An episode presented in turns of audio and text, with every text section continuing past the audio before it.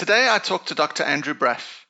Andrew is a lecturer, facilitator, keynote speaker, and broadcaster, and has over 25 years' experience in writing, producing, and presenting more than 3,500 leadership, marketing, team keynotes, and programs to audiences in more than 80 countries.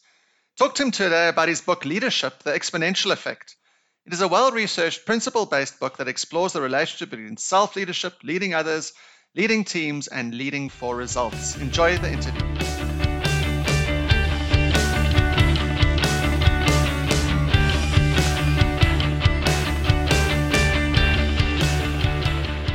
Welcome to the Business Bookshelf podcast. I'm your host, Lance Pepler.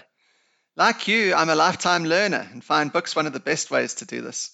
So, the purpose of this podcast is to interview authors of new business books, get insight into their thinking, lives, and the businesses they run, all in a light friendly manner.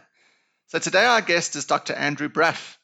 And Andrew is a lecturer and a facilitator, a keynote speaker, and broadcaster with over 25 years' experience. We're speaking to Andrew today about his new book, Leadership The Exponential Effect.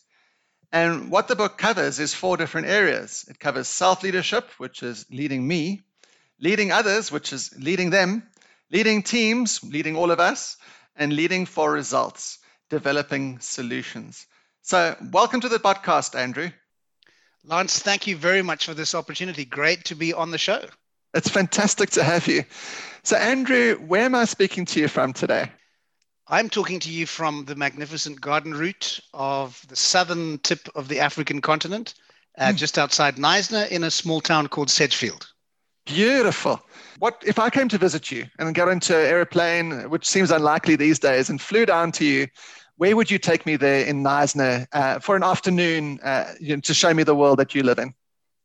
Mm, afternoon would be tough, We'd probably need a couple of weeks. Okay. So I think my go-to would be we'd take a 10k hike across the, the beach through the Goukamma Reserve. Mm. Um, and then once we've done that, we jump onto the kayak and go around the lagoon um, and then probably finish off with a, you know, a, a, a braai in the evening. I mean, it is just mm. paradise on earth. Absolutely. It's one of my favorite parts of South Africa for sure. Um, so, Andrew, could you tell us about your career uh, leading to the Bruff Leadership Institute? Uh, you know, a brief overview of what brought yes, you to sure. today. So I started out in educational broadcasting, Lance, um, in television and, and, and radio many years ago, and uh, realized that that was going to be a tough sell just as a competitive career. Mm. So I, I went into teaching for a while and then segued back into educational broadcasting. Um, and from there went into adult education. So I started in, in the fields of sales and marketing and doing sales and marketing training um, I then qualified as a chartered marketer and got into marketing strategy, and then realized that actually, if you want to talk about leadership from a strategic point of view, you have to understand, you know, what happens in the boardroom. And so I went and then did a, a master's in organizational leadership and kept going. Um, so leadership has been really something that's fascinated me for years. And now in the Leadership Institute that I run, um, we deliver solutions, training solutions, executive coaching, um, and facilitation, both live and virtual, um, to audiences in about 80 countries. Now, I'm going to be speaking to you more about the Bruff Leadership Institute later in this interview. That for now, the reason, main reason we're talking to you about is your, your fantastic new book, Leadership: The Exponential Effect. So, Andrew, what led you to writing this book? What was its purpose? And can you give us a brief overview of it? Lance, the book had been bubbling for the past five or six years. Mm. And I realized that although I had a pretty good handle on some of the academic principles of leadership, these were messages that I think we needed to be communicating, particularly in a South African context, mm. um, in a way that would be almost a crossover, if you like. So I didn't want to write a dry academic tome. Mm. I did want it to be well researched. It's got about 140 references that I've put in as end notes. So for people who are, you know, serious students of leadership, they can go there. But I wanted to try and write something that would be accessible, that would be informative and entertaining, and would be done in a way that people who maybe are looking to learn about leadership would be able to learn from the stories of people who've journeyed across different sectors of, of society. So I have people mm. from um, you know, salvage masters who are, you know, turning around the Costa Concordia, to captains of industry, to leaders of NGO, NGOs. Um, I think it was really about trying to get the application of leadership in today's world um, in a way that was accessible. Mm. Uh, yeah, I do like it in the book when you you you mention whole different excerpts from your interviews. Uh, you know, you mentioned the Concordia, and then you also in you know, the the guy that traveled around Africa. I forget his name now on his bicycle. Riaan Manser. Yeah, yeah. So Riaan you, Manser. Riaan Manser. So you take excerpts from your interview with Riaan Manser and different parts, and then you include it in the book. So those are the stories that you talk about in the book, right? Well, the idea is to take a principle. Each chapter, the 12 mm. chapters, looks at a principle of leadership. And then what I try and do is walk that tightrope between understanding that principle from a very solid academic base, mm. but also then putting it into layman's language and underpinning that with a story that people can relate to. Mm, and you do it excellently. So now the Thank first you. the first sentence of your introduction says that we need a leadership reset. Why do we need a leadership reset? What is that all about? Well, it's really interesting, Lance, that in 2015 there was a survey done by the World Economic Forum, uh, which they titled Outlook on the Global Agenda. Mm. And there were a number of things that came out of that. But one of those was that globally we face a crisis of leadership. And so when you look at some of the issues that they highlighted in that survey, um, you know, they were all to do with global trends. They were all to do with issues that um, uh, impacted people, deepening deepening income inequality, growth in joblessness, um, geostrategic issues, rising pollution, intensifying nationalism. Um, but one of those was this lack of leadership. In fact, 86% of the respondents said that there was a leadership crisis at the time. Mm. Uh, now, when that survey was done five years ago, nobody knew that we'd be sitting in the middle of a, a pandemic induced lockdown. Mm. Um, and so I make the point that even more so now, five years later, um, we certainly need to really think about leaders and leadership in a way that um, would address what I'm saying is a, a non sustainable leadership vacuum. Mm. And your book, Leadership, the Exponential Effect. Now, from my business, and, and I run a business called IdeaStorm, and part of my business is looking at exponential technology. So Moore's law that doubles every you know 18 to 24 months, and how the, the chip doubled. Uh, do you, when you say the exponential effect, do you mean it in that way? Is it a, a doubling effect, or what do you mean by the exponential effect? So I'm not a mathematician, Lance, and I am mm. taking some poetic license, but I think it's a great metaphor for how when things go wrong or go well at the personal level, mm. and then are translated into leadership interpersonally, and then into teams, and then into organizations, one can see this exponential effect and it works both ways you know there are many mm. examples of small decisions and actions that leaders take that can have incremental gains and have huge success and then there can be people who have character flaws or make decisions that are really not great that can also have huge unintended consequences. So, yeah, I'm not using it strictly in the mathematical sense. I do try and lay out early on why I've gone for that mm. metaphor. Mm. Um, but I'm really arguing for that sense that when you understand the relationship between having these separate individual leadership elements together, mm. um, I actually say you need the right elements at the right time in the right place. And I use this word to catalyze then you see the exponential effect. And that's really where I'm coming from. Mm-hmm. Now, your book is divided, as I said in the intro, into four different sections. So you've got the self leadership, leading me, leading others, which is leading people, leading teams, leading us, and leading for results, developing solutions. And I would love to, you know, spend hours with you going through the different areas. But maybe as a taste, we could focus on part one, which is the leading me. Um, why did you start with that? What is so important about a leader first knowing about themselves before they lead others? Lance, every researcher that I've interacted with and every thought leader around leadership who really knows their stuff mm. will tell you that probably one of the most difficult forms of leadership is self leadership. If you can't lead yourself, Uh, how can you ever hope to lead a family or lead a team or lead an organization?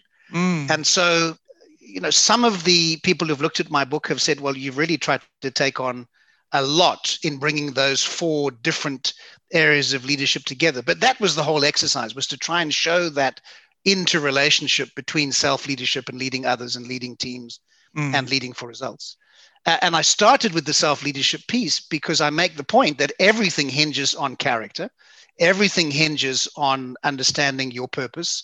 Mm. And I mm. think in the new world of leadership, as much as we talk about a world that is volatile and uncertain and complex and ambiguous, um, it is also recurrent. In other words, this pandemic is just going on and on and on. And so the, the counter to that, the VUCA positive that we talk about in leadership, is that we need vision and understanding and clarity and agility and resilience. And these are all personal qualities that you need to have as a leader. So if you don't have those tied back to leadership character, mm. um, I think you disqualify yourself at the door, Lance. Mm. And so if we can focus a little bit more on those three areas that you've just spoken about, um, character as a first step in, in developing self what at its base is character? Uh, obviously, you're talking about a good character and a positive character and, and strength, and, but how would you define character in a leader? Well, for me, Lance, it hinges very much on the non negotiables, the core drivers that constitute who you are, what you stand for. Mm. Um, it's, your, it's your moral qualities that make you distinctive. Um, and the metaphor that I use here is, is, is diamonds when you go and look at a diamond, it is understood in terms of a number of characteristics. Mm. So there's the cut, and the cut of the diamond, you know, gives you the polished finish. It gives you the brilliance. It gives you that scintillation. Um, then there's the color. Uh, we know that the rarest diamonds are actually colorless, although they they do also talk about blue and pink diamonds, which are very valuable. Then you've got the clarity of the diamond, which is you know the degree to which it's free of any blemishes and then you've got the the carat or the weight of the diamond and those things the cut and the color and the clarity and the carat give the the diamond buyer or seller what we call confidence now if you think about character the question is just as a diamond has facets what are the facets of character as leaders and I spend quite a bit of time in that first chapter talking about what I see as four critical facets of character. So I start with identity. And these are big questions, Lance. You know, they're probably not necessarily things that every leader would be signing up to have to answer in a book like this. But I'm arguing that unless you can answer the who am I question, and unless you can answer the integrity question in terms of an, uh, you know, an alignment between what you believe and what you say and what you do, Mm. Um, and unless you can answer the intent question, so what is your intent as a leader? Uh, what are you driving at? What is your goal?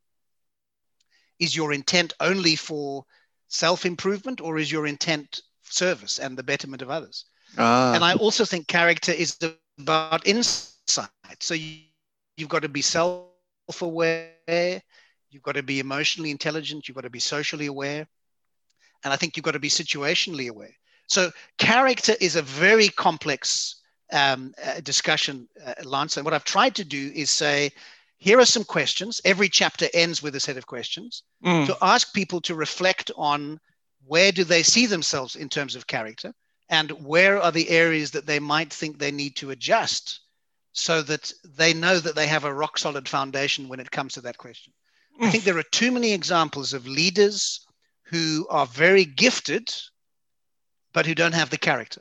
And so they're able to enjoy tremendous prominence and wonderful following, and they have great success, but they fall at the hurdle of character. Uh, they fall at the hurdle of self leadership lines. And so, yeah, mm. I, I, start there because I think without that, there really isn't a, a leadership conversation to be had. Mm. Yeah, so true. And then you go on to purpose. So, purpose is the hottest trend in world today. Like, um, my, my business again, we believe in like a massive transformative purpose or purpose in people.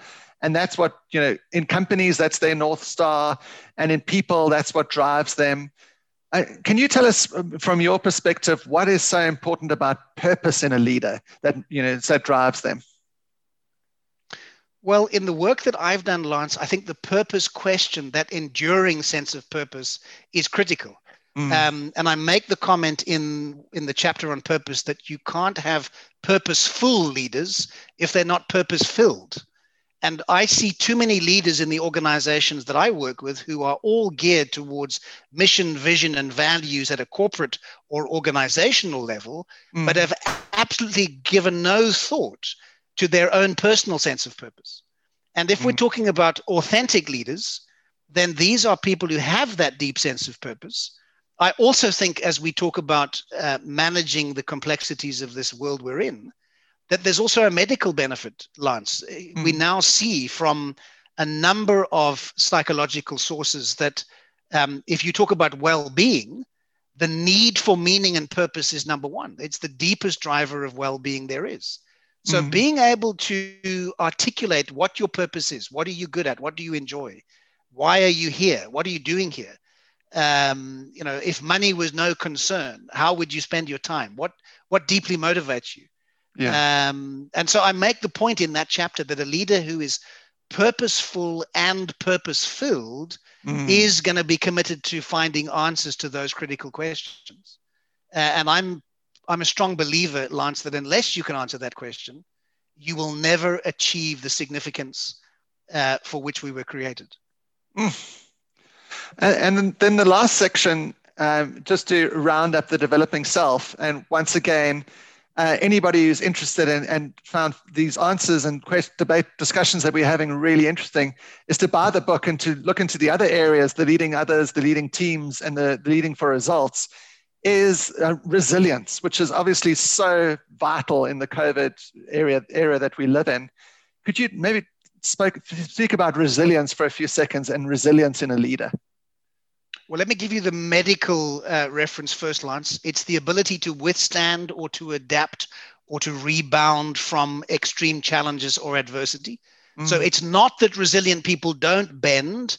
It's not that they don't face difficulty. It's not that they don't, you know, suffer their own challenges. It's what you do as a result of that.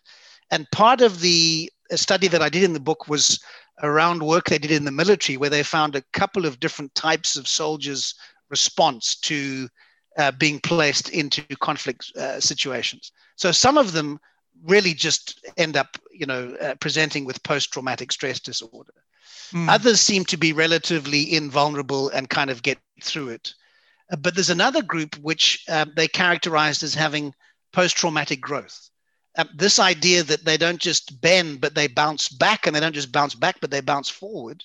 Oh. And they oh. do that in a way that is around some understanding of coherence and manageability and understanding what is in their control and what is not in their control. And so I, I, really think resilience is a choice, Lance. And as leaders, if I go back to the VUCA model I spoke about earlier, I do think that R of resilience is something that needs to be added in because without that, we're not going to be able to get through this thing. So true. So thank you, Andrew. So just the three things in, in developing self is character, purpose, and resilience. So thank you so much for those.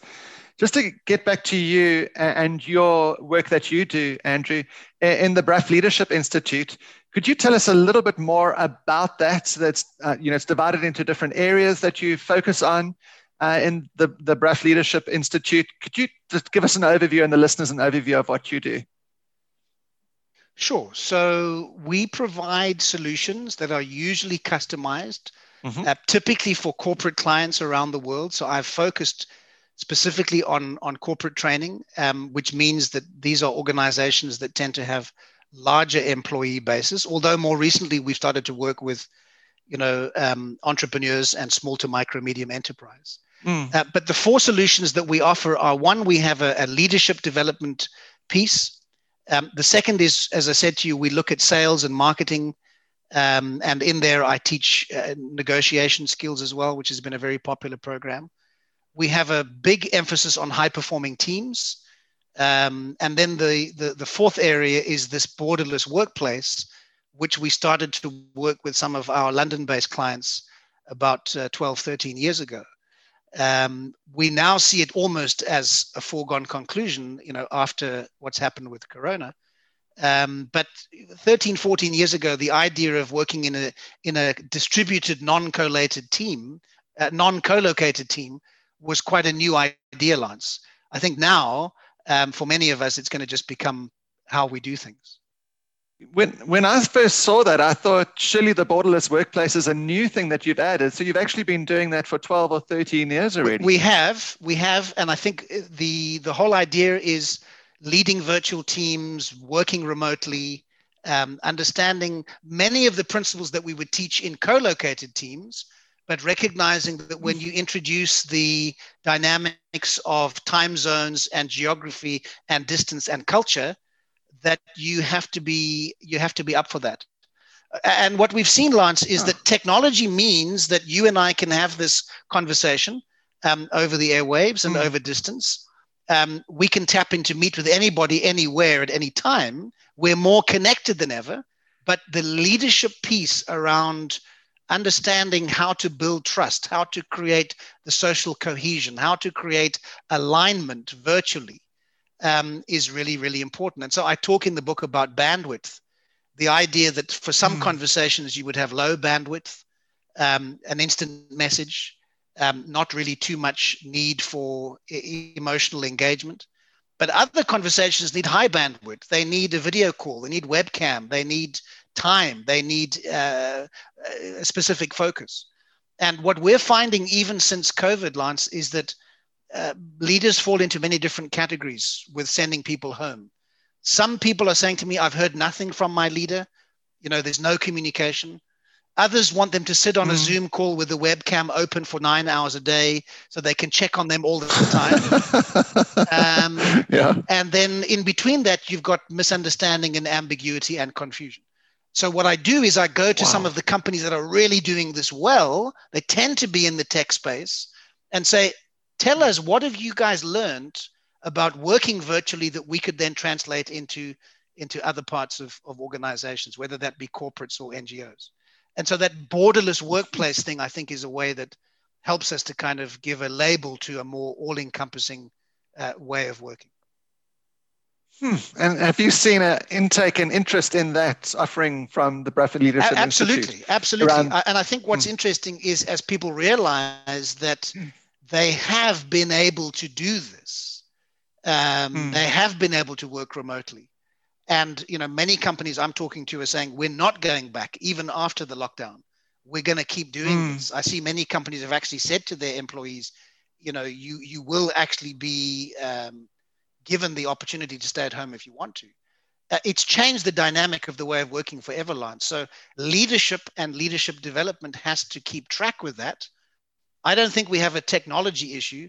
I think we have a leadership issue when it comes to getting that right. And it largely builds around that juggling act between the task and executing on that task, but at the same time creating the social cohesion and overcoming the isolation and the fragmentation and the confusion that is often uh, intrinsic to working in this way.